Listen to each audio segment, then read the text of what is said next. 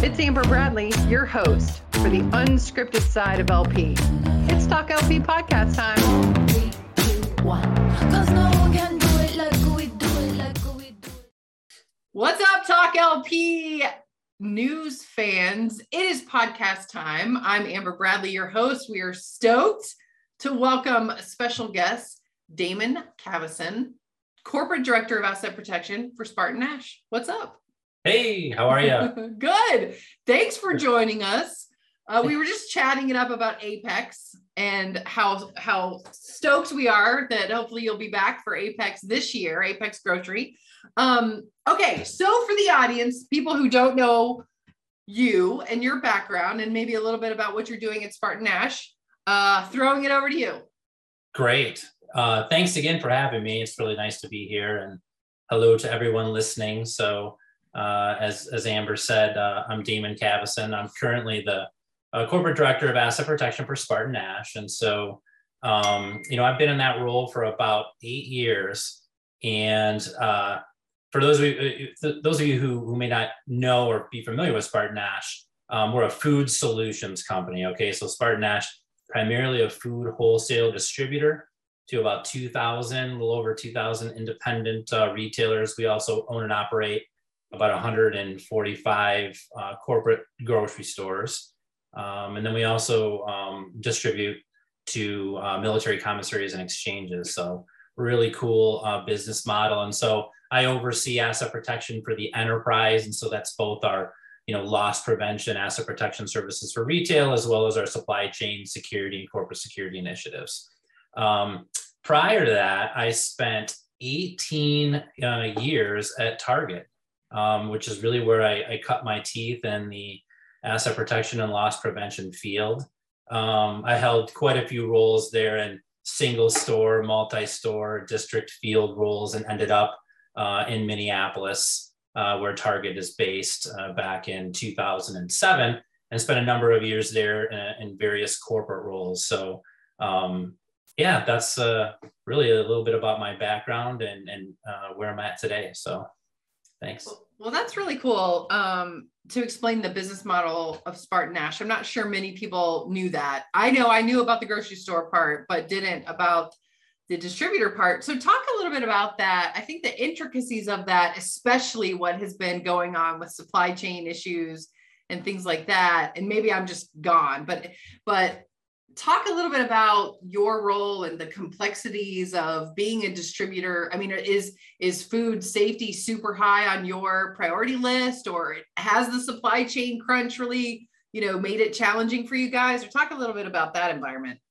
Sure. No it's a great question. So you know when you when you look at the supply chain side of of the business as it relates to to my team certainly you know the the labor you know concerns that have impacted everybody in every industry.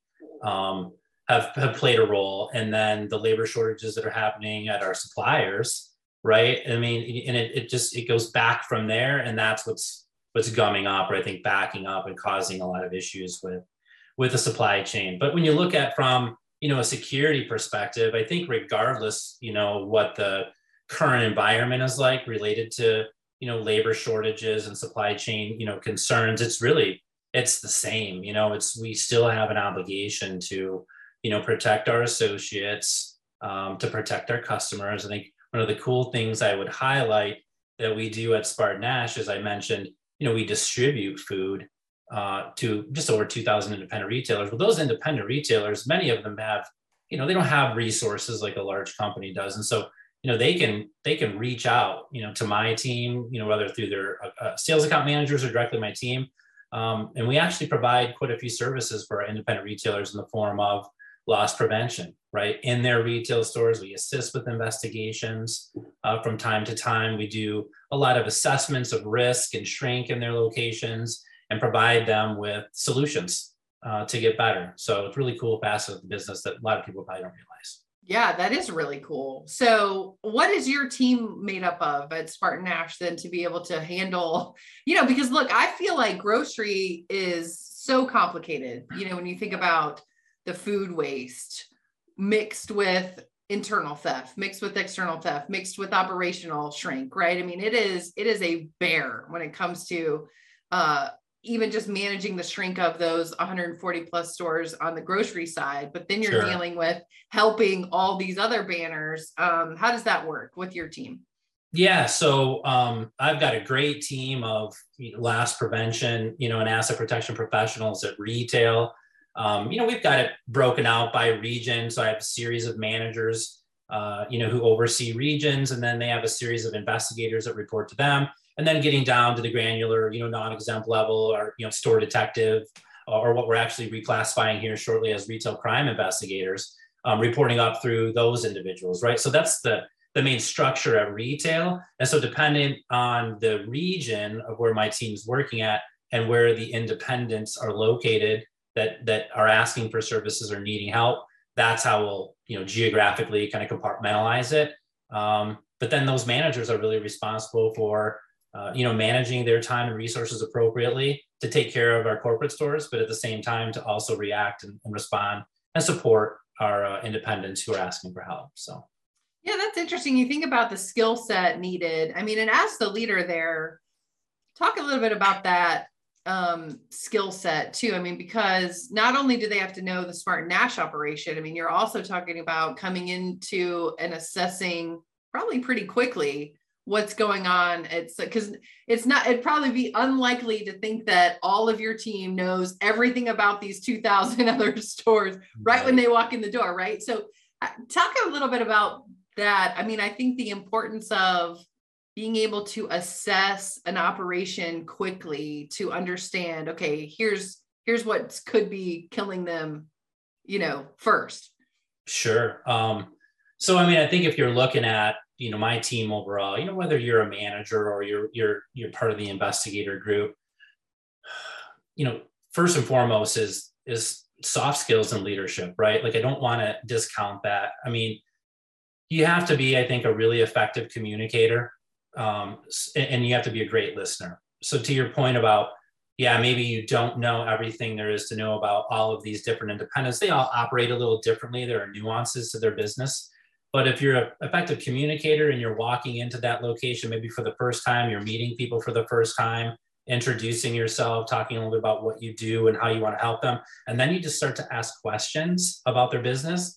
And then you have to, I mean, listen, right? It sounds really basic, but I'm, I'm talking like really listen, jot down notes. And, and then from there, as they're responding, I think you start to develop kind of a framework of, okay, identifying the problems right? And then that's where this next piece comes in that I'm talking about is I do think you have to have a really uh, a good mindset and very adept at data analysis, right? I mean, I think any good investigator is going to be is going to be good at data analysis um, because that's what you're doing when you're investigating, right? You're analyzing facts, you're pulling data from multiple sources, you're you're synthesizing all of that, and so that's what my team has to do, you know, when they're assessing whether it's a corporate store or an independent, right? They're leveraging those skill sets of soft skill leadership, communication, listening, and data analysis to make that happen.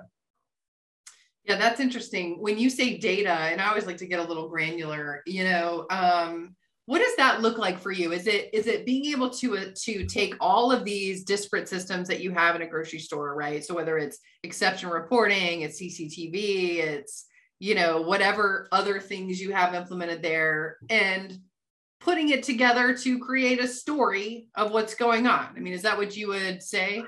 Yeah, absolutely. Really. Um, I'll tell you on an annual basis, my team at retail in particular, you know, because our, our team is relatively small, I would say, in the grand scheme of what you might find at an average retailer.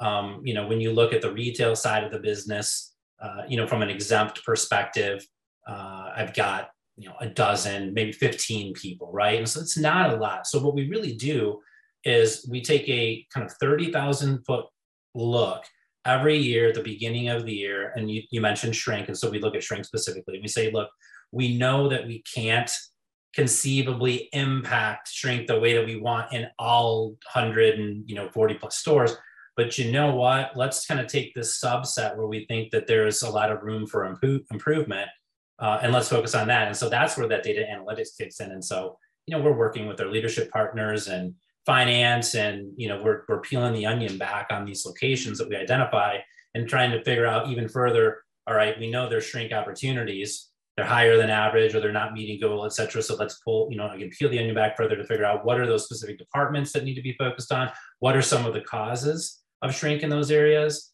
And then, I mean, it gets, I don't want to get too granular, but it gets further from there, right? Where we yeah. really start to, we will engage, you know, some integrators and some partners and, and start to ask for advice, feedback.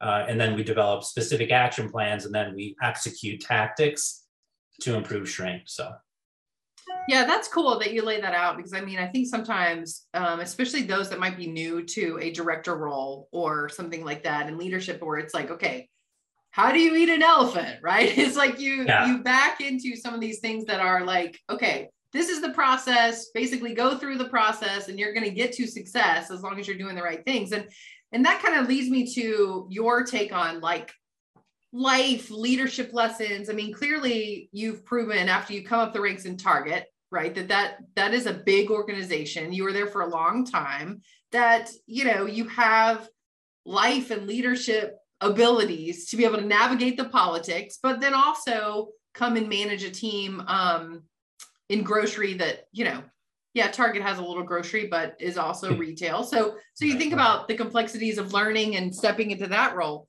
Talk a little bit about those leadership lessons you live by you know whether it's life or um you know just things that, that have stuck with you your career?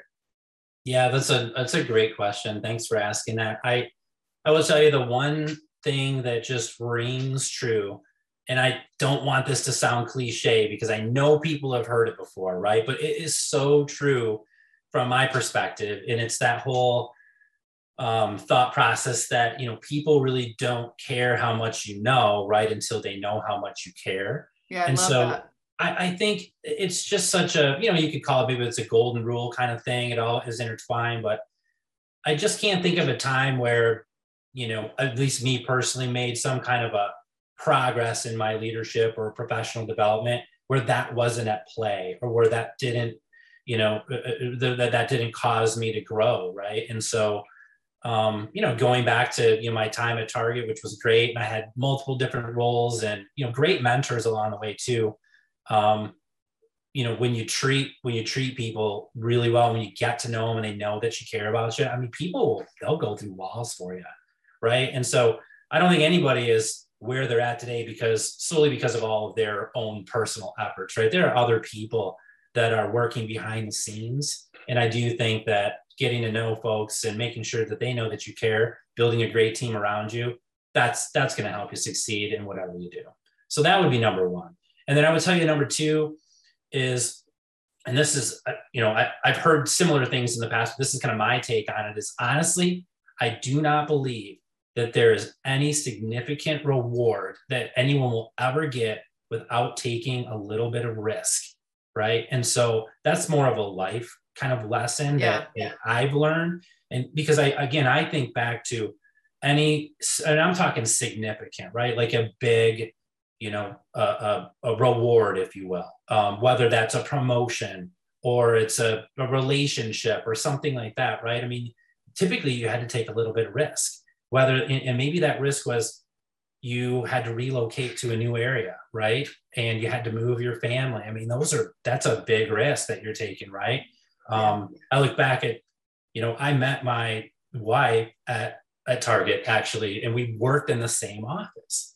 And I had, you know, it's silly, but I had to take a little bit of a risk to kind of say, hey, what are you, what are you doing later? Yeah. You know, and and and so then all like 18 years later, you know, here we are with a couple kids and you know, Grand Rapids, Michigan, and not where we started by any means, right? But that took some risk. And so I, I always encourage people, you know, that I'm mentoring or even my team as I'm talking to them, you know, to them, I, I'm always encouraging them to, you know, don't be afraid to take a little bit of risk, even if it feels uncomfortable. It's a, you know, make sure it's calculated. Don't just, you know, jump off of a yeah. up here, just blindfold, assume it's going to work, but think about it. But don't be afraid to take those kinds of risks that are going to ex, you know, um, excel uh, you in your career or in your personal life or whatever it is.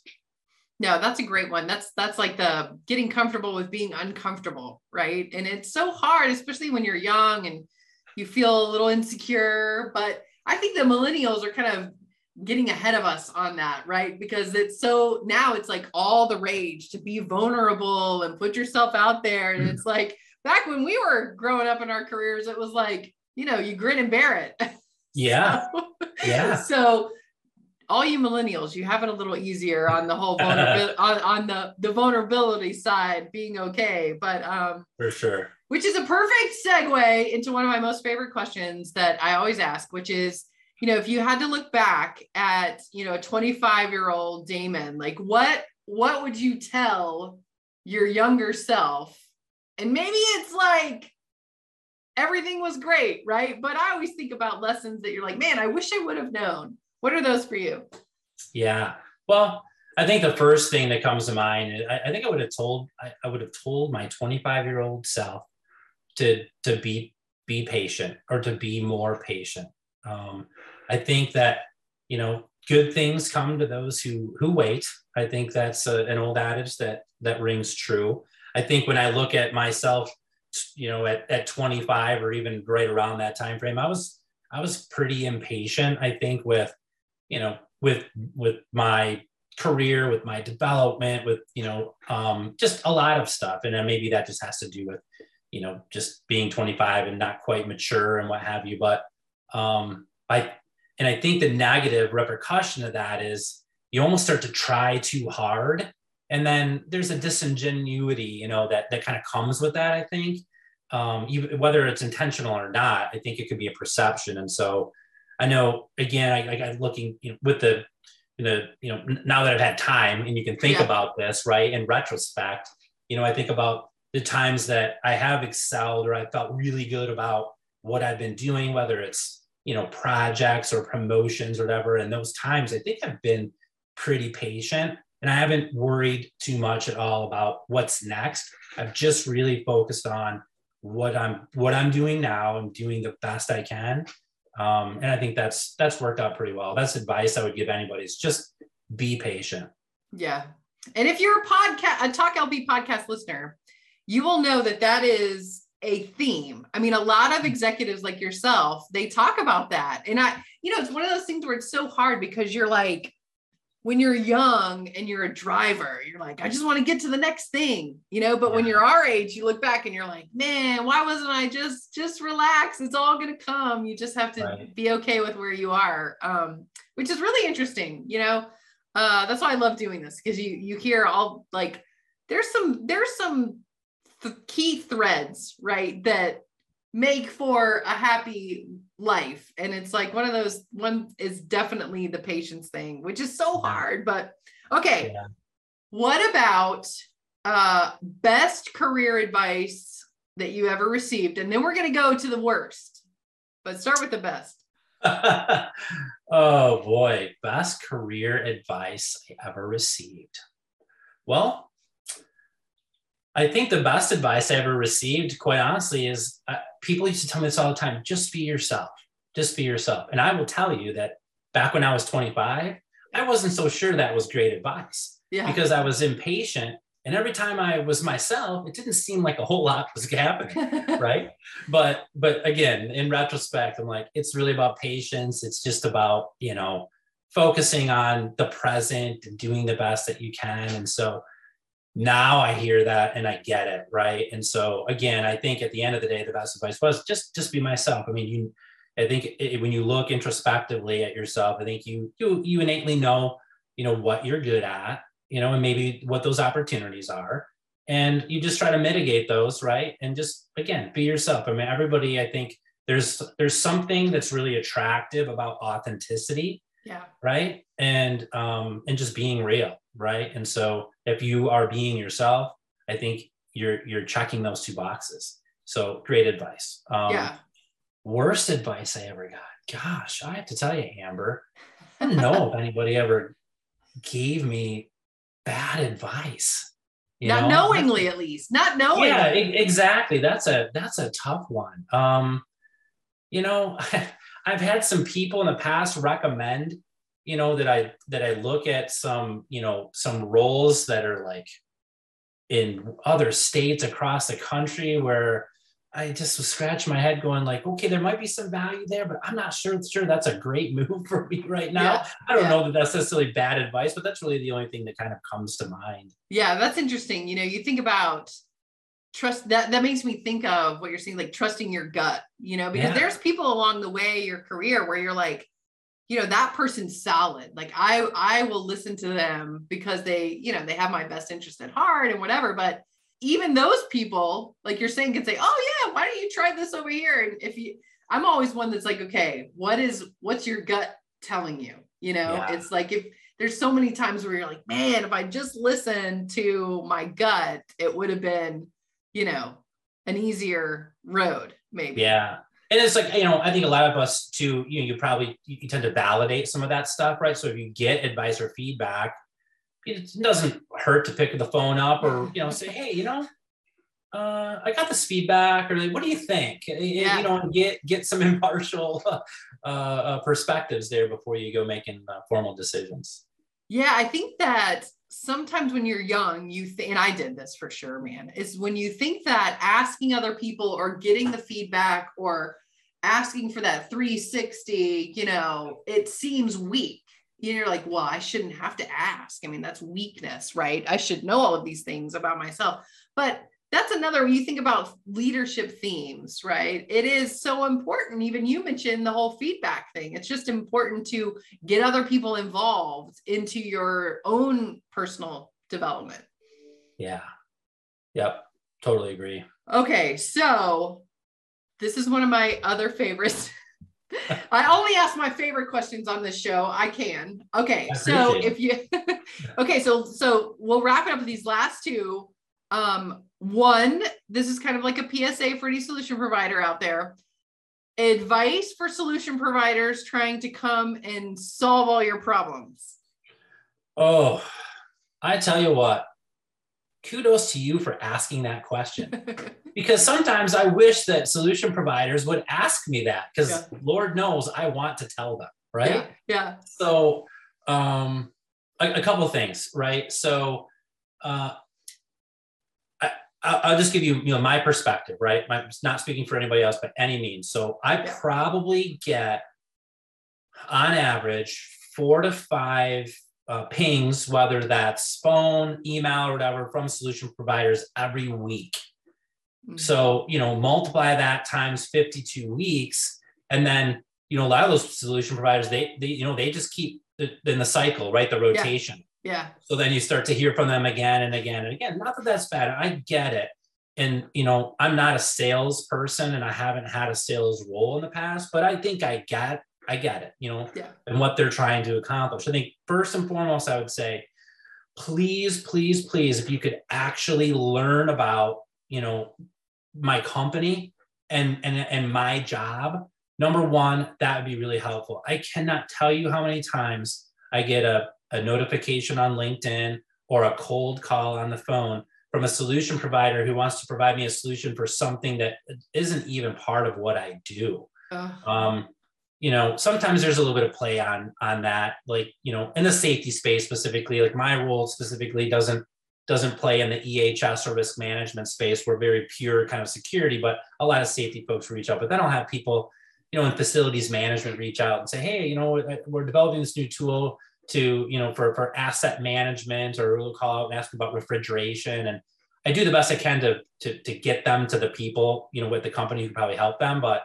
if they would have just taken a minute to take a look at my actual LinkedIn profile before yeah. they they, they know that this, I, I'm not the right guy. You know what I mean? Yeah. Um, so I think the other thing too, I would tell you is maybe try as a solution part, uh, provider, try to understand what my business problems are before you you you you know you start to uh, paddle, if you will, some solutions. Um, I've had a couple conversations with solution providers who provide some, um, know, their software applications or, or uh, their their their data, right? The data notifications for like threats that are going on around the country, particularly globally, right? Which I think is super cool. And if I was, uh, you know, an LP leader at a company that had a global presence, boy, that that'd be pretty cool. But but I'm not, and so a lot of times they call and they're like, "This is great," and I'm like, "I agree," and they'll do a demo even because I'm interested. And I'm like, this is fantastic, but you know, it doesn't solve any problem I have right now. We're not a global, you know, per se, as far as we don't have a footprint uh, beyond, you know, help distribution of stuff to some commissaries uh, globally. And so, you know, then just using that as an example, right? Nothing yeah. against those, you know, pro- providers. Yeah, you have a great product. Yeah. Um, and I think the other thing I would tell you is, from a solution provider perspective or advice I'd have is, you know, I think being persistent is is okay, but I'd also encourage them to just be patient, right? So if a solution provider reaches out and you know via email and I don't respond within a couple days, it's not because you know I'm not going to. It's just you know my calendar is slammed, you know, and it's like that's not a key priority. So I think you have to be cautious too as a as a uh, a service provider. I mean, if you're following up every couple days, every three days, that's gonna it gets a little a little too much, and then it's almost a turn off. You know, they, eh, then you almost don't want to call back, right? Yeah, yeah. I love when you don't respond in a couple days and the solution provider sends you a like a nasty gram. They're like, "So I guess you're not interested, and you're willing to miss out on the blah blah blah," and you're gonna be like, "Well, now I am because." Don't take that tone with me over email. you know what I mean? You're like, are you right. serious right now? Like everyone's busy. Like what I don't understand is that when people are thinking that an email is like a text message, right? Where they're they're expecting an immediate response. And I'm still in the school of you've sent me a letter. You know, like right. I've gone to my mailbox. My mailbox happens to be on my computer. so I'm opening your letter and it's going to take me, I don't know, a few days to write you back sometimes. You know yeah. what I mean? Yeah.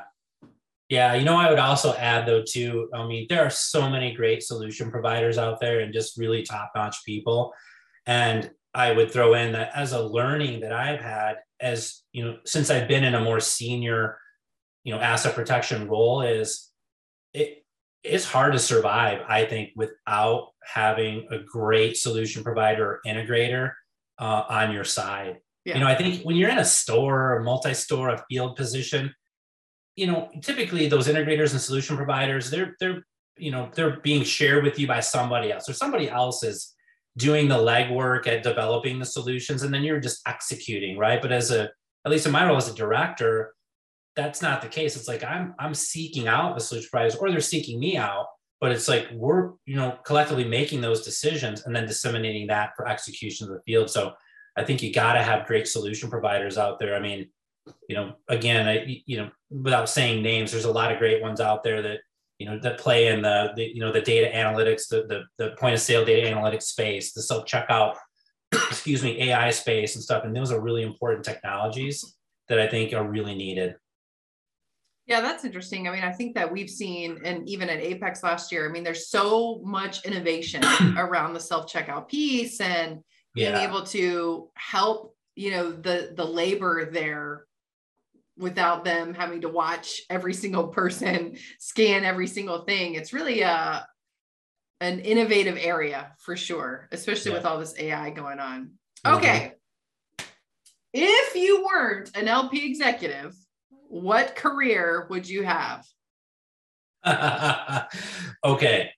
So maybe I'll frame it up in two ways. The career I would likely have had I'll say that. I mean, the career that I think would be really cool to have had. Yeah. Right? All right. So the, the, the, career I think I likely would have had would probably been like a, a mechanical engineering uh, role. I, I can tell you that in in very early on in college, I, you know, just developed some proficiencies and I had a real strong um, uh, like of uh, like drafting, like architectural drafting, things yeah. of that nature, and the AutoCAD thing going yeah, on. That, yeah, yeah. exactly. And and I was really interested in that. I actually was a pre-architecture major for the first couple years before I switched to criminal justice. So my gut is just kind of that engineering type background. I probably would have done something to that effect. Well, um, cool. Yeah, I also had some law enforcement aspirations, you know, at that time, and so um, maybe something along that lines, but if, you know, if it were up to me, I would I would have loved to have been a lead guitar player for an awesome like 80s hair metal band.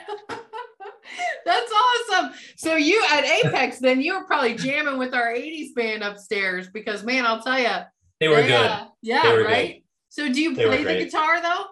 I do. I'm very much an intermediate player, though. I, I, I'm probably not good enough, you know. But again, you know, going back 25 years or so, who yeah. knows, right? You never know. You could right. have been that in lights. Right. You got the name Cavasin, right? How yeah. about that? It's rock yeah. starish. You never know, right? Maybe when you retire, you could start an 80s cover band. That'd be there awesome. You go. There you go. well, David, we really appreciate your time stepping into the Talk LP podcast hot seat. Thank you so much. Of course. Yeah. Thank you very much. Appreciate the opportunity. All right, guys. Thanks for listening. We really appreciate you. You can always follow us at Let's Talk LP. Follow our LinkedIn group. We're posting all kinds of cool stuff there. And make sure you download the Talk LP News app. Latest breaking news headlines in the palm of your hand. All right. Thank you so much. Thanks, Damon. We'll talk to you guys soon. See ya. Cause, cause, cause no one can do it like we do it, like we do it, like we do it. Cause no one can do it like we do it, like we do it, like we do it.